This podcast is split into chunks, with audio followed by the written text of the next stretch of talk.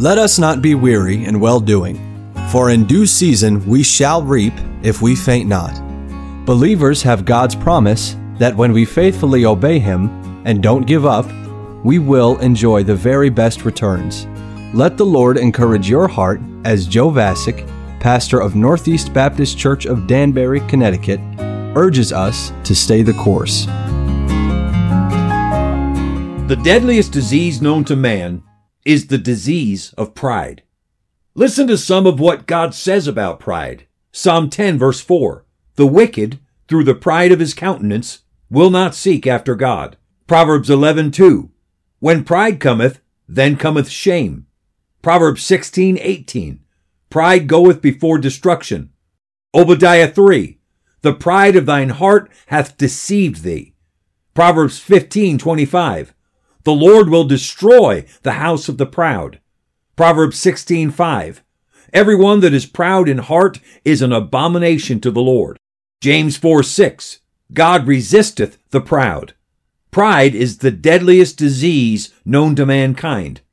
God hates pride. Pride makes you think you're always right. Pride makes you unteachable, arrogant, condescending, stubborn. Pride keeps you from seeking help when you need it. Pride prevents you from making peace with people you love. Pride blinds you from seeing your own weaknesses and faults. Pride keeps you from thinking clearly. It causes you to blame instead of taking responsibility. It makes you ungrateful, disrespectful, delusional, bitter, critical, negative. Pride will keep more people out of heaven and send more people to an eternity in hell than anything else. Pride disconnects you from your most important resource, God. Pride is what keeps you from praying, keeps you away from God's word, from assembling with God's people, and from walking in the Spirit. Pride is the deadliest disease known to mankind. So what is the remedy for this most deadly disease? The remedy for pride is humility. But humility is more than just the absence of pride. Being humble doesn't mean just deciding not to be proud anymore. Humility is not a passive condition. Uh, I'm not proud, so I must be humble. No, humility is positive action. If you're not on purpose humble, then you're proud. Humility is strength, not weakness. Did you take steps today to humble yourself? If not, you're proud. 1 Peter 5 6 says, Humble yourselves, therefore, under the mighty hand of God, that he may exalt you in due time. James 4:10 says, "Humble yourselves in the sight of the Lord, and he shall lift you up."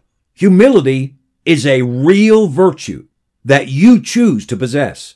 You don't humble yourself because you detect pride in yourself. It's too late then. You humble yourself because you know that pride is always at your doorstep. It's always looming. It's always a threat. You put humility in the driver's seat so pride can't get there. Pride is the disease that must be cured every day. And humility will cure the disease of pride every day. Pride tells you that you have a right to lose your temper. Humility lets you see the blessings of keeping control.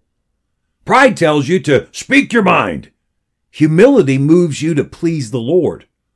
Pride drives you to get revenge. Humility teaches you to have mercy. Pride leads you to scheme and manipulate. Humility teaches you to trust and obey. Pride makes you focus on what people think. Humility causes you to be concerned with what God sees.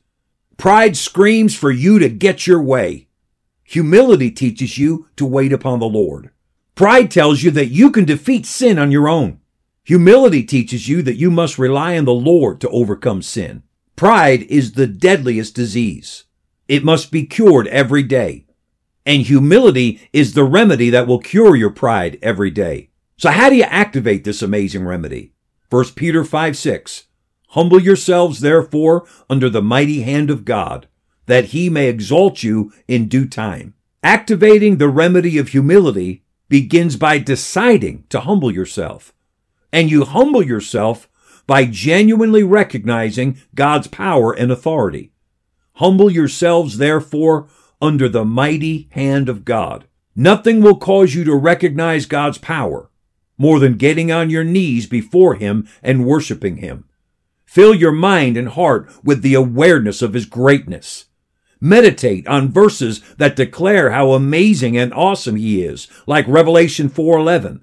Thou art worthy, O Lord, to receive glory and honor and power. For thou hast created all things, and for thy pleasure they are and were created. Think about how God is so big, and you're so small. He is everything, and you are nothing. He is eternal, and your life is but a vapor. Let yourself become aware all over again of His great power and authority and then submit to his authority. Humble yourselves, therefore, under the mighty hand of God. Lord, you are in control. You lead, and I'll follow. Live your day focused on Jesus, who made himself of no reputation and took upon him the form of a servant and humbled himself. Pride is your deadliest enemy. Humility is God's remedy, and it will teach you a new way to think and live. Christian, when you humble yourself, God gives you grace and lifts you up. Stay the course. We pray that today's program was a blessing to you. If you have any questions or comments, we'd love to hear from you. You can email us at staythecourse at nbcdanbury.org. God bless you. So, dear Christians, stay the course. God's promise is yours. We shall reach.